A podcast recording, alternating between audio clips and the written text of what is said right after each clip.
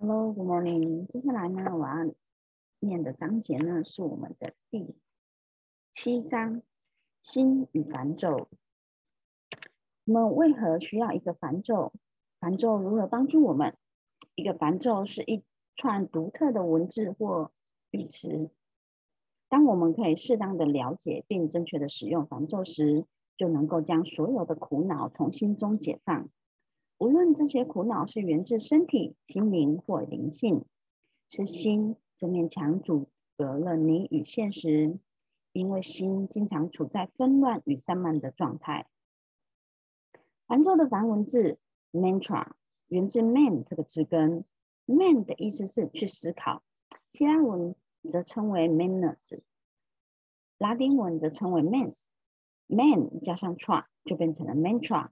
Tra 代表着解脱，因此梵咒的意思是能够帮助心灵从束缚与痛苦中解脱的那个。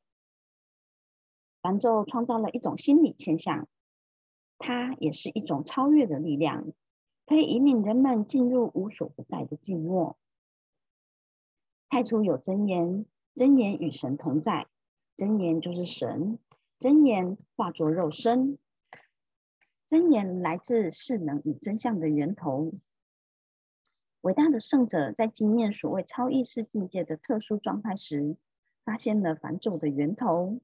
当梵咒与此源头有关联时，文字就连带了一种意义、一种情感与一个目的。一位普通的老师或许可以指定一段音声给学生去练习，但这。仅是这样随意传授的音声，无法引导学生到达开悟较高的境界。它或许可以有意识或无意识的帮助心灵，其结果或许可以引导学生感觉放松。然而，仅仅依靠仅仅依靠音声，无法引领一个人到达生命的彼岸。如果我们想要到达那个终点，在练习梵咒时，就必须融入梵咒的意义、情感与目的。甚至，如果想让梵咒的所有潜力全开，我们必须要搭配协调梵咒与其他的瑜伽进化练习。唯有当心被净化了，梵咒才会有效。梵咒具有悠久的传统，它体现了人类心理学上心理学领域中最高知识与经验。不过，若要取得这样的经验，必须透过上师的引导以及持续的梵咒、持续的持咒练习。正确使用梵咒的秘诀在于融合练习与生活。融合练习与生活，这是指自我纪律与纯净的生活。当咒语被同化至个人生命的更深层次时，咒语就会越来越显出它的潜力。它会将一个人从表面引导到更深的领域，到啊，最后来到最高的境界。梵咒的古代科学是人类心理学领域中最高知识与经验的展现。对不熟悉理论与实验室实习的一般人而言，他们难以了解那个科学究竟在探讨什么。同样的，如果缺乏一位上师的引导以及实际的持咒经验，就不可能真正掌握这个纪律的潜力。当一个人能够在一位有能力的老师帮助下使用梵咒，梵咒就会变成让心专一的宁静，当心专一与宁静的工具。一般而言，我们的人生中必定有一些咨询的对象，他们能够在人生的某些情况下给予我们帮助，例如老师、心理医生、妻子或朋友。然而，有些时候我们也可能求救无门。例如，在介于死亡与下一次出生的中阴交界处，我们已经没有舌头可以用来说话，也没有身体可以运用，有意识心逐渐逐渐陨落，而那个储藏着我们善恶品质的潜意识心则开始变得活跃。有意识只是整体意识的一小部分，潜意识心则是一个经验。记忆、情绪、恐惧、幻象与印象的巨大储藏库，在生与死的中阴间、中阴时，潜意识性会主导我们的心是经验。向我们展示他囊括印象、他幻象的偌大收藏。在这个时候，没有人可以帮助我们，没有朋友可以提供咨询，唯有梵咒可以帮助我们。在我们还有身体的生命阶段，当我们护诵着咒语，潜意识心会慢慢的把咒语收藏起来，在日后生命遇到试炼或困难时，会提供给我们帮助与指导。在死亡之后，在再生以前，我们的咒语也会也可以帮助我们去克服潜意识心的那些印象，避免我们被他们控制。凡咒能够引导我们度过这个难关的过程，这是任何一个老师或朋友无法办到的。透过静坐清理心，在静坐的过程中，我们必须学习去探索我们的心。好让梵咒可以被有效的运用。静坐的第一个阶段是先清理我们的心。我们都知道自己会思考，却不知道为何思考，或者我们的或者我们的呃我们想法的根由是什么？去思考，去观察思考过程，并见证新的内容是至关重要的。为了让自己稳固于内在基本本质中。需要知道如何清理我们的心。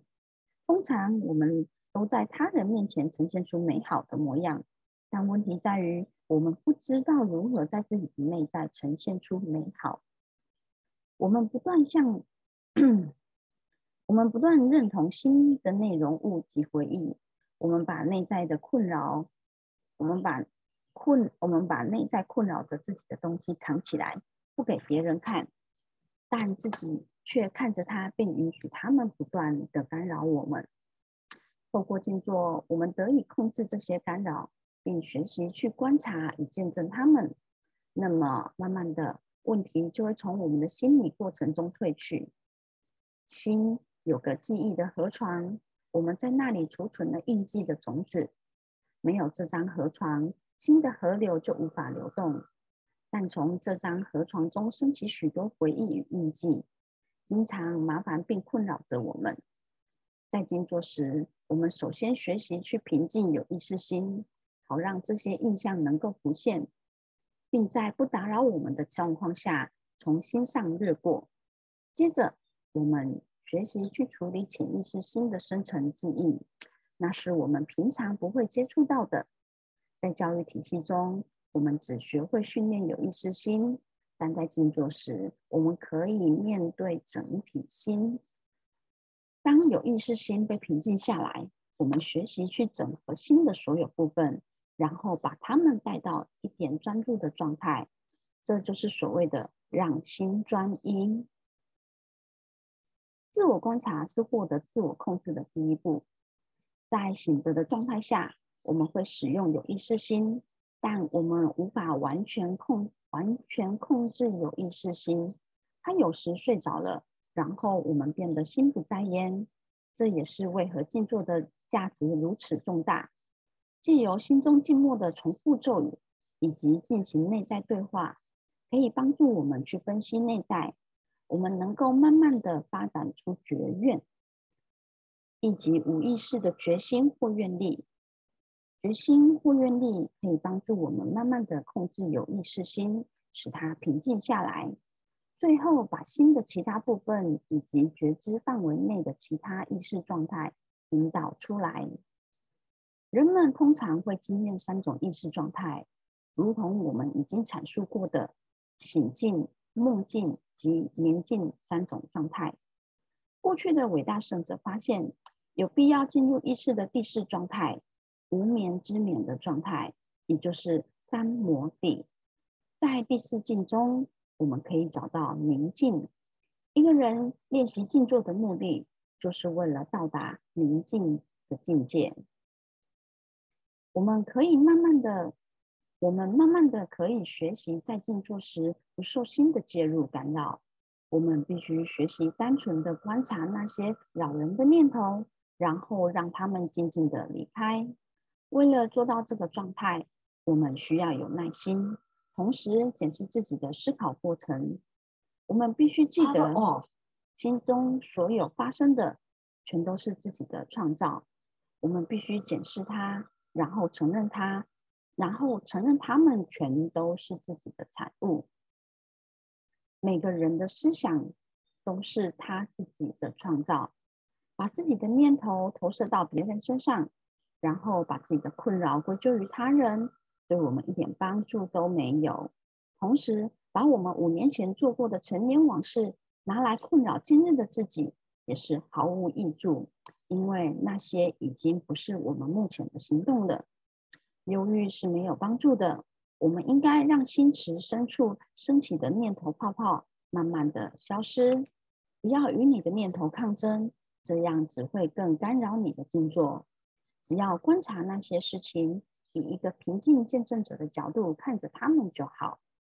静坐，但不要跟你的念头对抗。我们从学习检视并分析自己的心开始。首先，我们从自己会思考这一点。确定了心的存在，我们开始了解自己不同于我们的思考过程，也不同于自己的心。透过分析，透过内在觉察，我们学会去分辨思考者以及思考过程。你可能会自我分析的说道：“我不同于我的身体，我不同于我的感官，我不同于我的心。这些东西就好像我穿着的衣服，我可以脱下这些衣服。”但我永远不会丧失我的身份。你可能丧失很多东西，但你永远不会失去你的本我。你永远可以保持对本我的觉知。你可以辨认出那个本我有别于正在行动或思考的我。如果你无法做到自我控制，就只是一个奴隶。要获得控制和解脱的第一步，就是自我观察。当你观察自己，就会发现有一辆心智列车不断在心中奔驰而过。这辆列车包含了符号、概念、影像、幻想及幻觉。我们倾向去认同这些东西，去感觉它们是我们的一部分，却同时知道，基本上它们是现实的不同秩序。我们知道自己的内在存有某种东西。一种有别于我们所有心念对象的身份识别，特别是我们看不见或感觉不到的时候，似乎特别能够理解这种存在。当我们去除感官的接触后，仍然有一个身份感，一种自我存在的感觉。我们必须越来越往深处去探索那个本我，将那个存有与其他一切经验分开。我们可以看着心智列车，但不必去认同他们。记起那辆列车只不过是你自己的创造，我们没有必要去害怕在这辆心智列车中的任何东西，因为我们爱自己。内在本我始终保持宁静，超越心智列车的一切经验与对象。害怕代表缺乏爱，无惧代表充满爱。所以，这就是献给我们自己这个内在的身份的爱，它会让我们保持在宁静中，超越我们新的经验。所有来到我们心上的事情，都属于心之列车的对象范畴。我们只需要观察它们，即便我们看不清楚这辆列车从何而来，或将开往何处，我们只需要观察它，然后让它通过。永远不要压抑或是与你的感觉缠斗，永远不要憋住你的欲望或去尝试争辩，只需要去分析它们、检视它们，让他们全部通过。永远不要认同他们。当然，这个分析应该在心中完成，你没有必要把感觉和欲望公开的对外表达或展现在行为上。在自我检视的过程中，只需要分析、观察并见证他们。当你心中升起一个新的符号，就观察他们，并坚持译送你的咒语。如果心之列车盘旋不去，拒绝离开，你仍然只需要观察着它，看着它，站在那里目送列车离去。为了让静坐成功。这个新的进化清理及净空的过程是绝对必要的。在我们还无法让心清净、远离干扰的念头、平静这些念头之前，我们必须记得不要太过照进，失去耐心的想要立刻到达更高的境界及更高的体验。在寺院中，我们通常不会让新人立刻开始静坐。首先，学生必须先学会静心，净化他们的心。现代的人太没有耐性。总想着要立刻熟练静坐的艺术，学习在观察者与被观察、被观察对象之间进行对话，跟随这个对话的想象，分析并观察心中万辆万象的列车，然后慢慢的就可以控制这些事物。我们可以超越他们，他们就会自心的领域中消失。永远不要在刚吃完饭后静坐。也不要在匆忙或愤怒时的时静坐，因为这些情境会占据心房，妨碍你对思考过程的视切观察。我们常常在心里有事的时候想要静坐，但是如果心不得自由，我们也无法自由。如果我们不能学习超越思考过程，那么就去检视它，慢慢的。你会觉知到你与你的想法的分别，想法会来来去去，你永远你要学习永远当个见习者，不要认同这些想法、影像及符号。用这样的方式，我们可以学会看穿哪一个思考过程有益，哪一个思考过程有害。永远记得，我们的想法列车是自己的产物，它是我们自己的直接创造。所以它才会影响着我们。就在这个静坐练习的阶段，梵咒会变成无价之宝。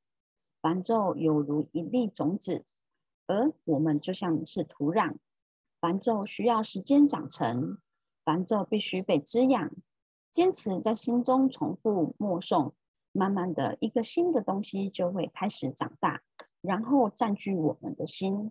最终，我们不再是观察自己的想法，而会开始观察自己附送的咒语。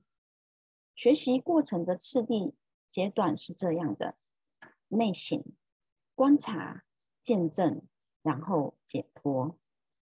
当我们停止去认同那些想法，无论好坏的想法，都将不再具有意义。我们会看见，这些只是我们心中需要被观察。与见证的对象，我们会发现那个已经了悟的，那个永远不变的，就是本我；而那些会变的、会成长的、会衰败的，是非本我。